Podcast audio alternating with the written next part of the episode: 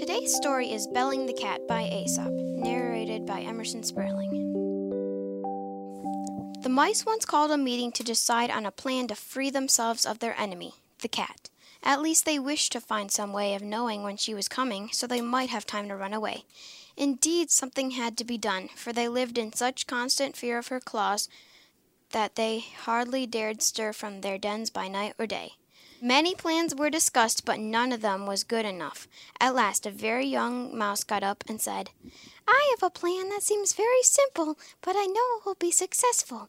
All we have to do is hang a bell about the cat's neck.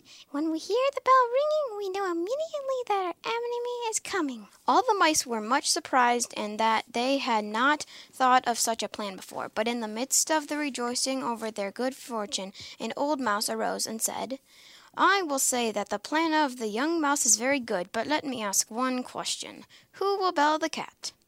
It is one thing to say that something should be done, but quite a different matter to do it.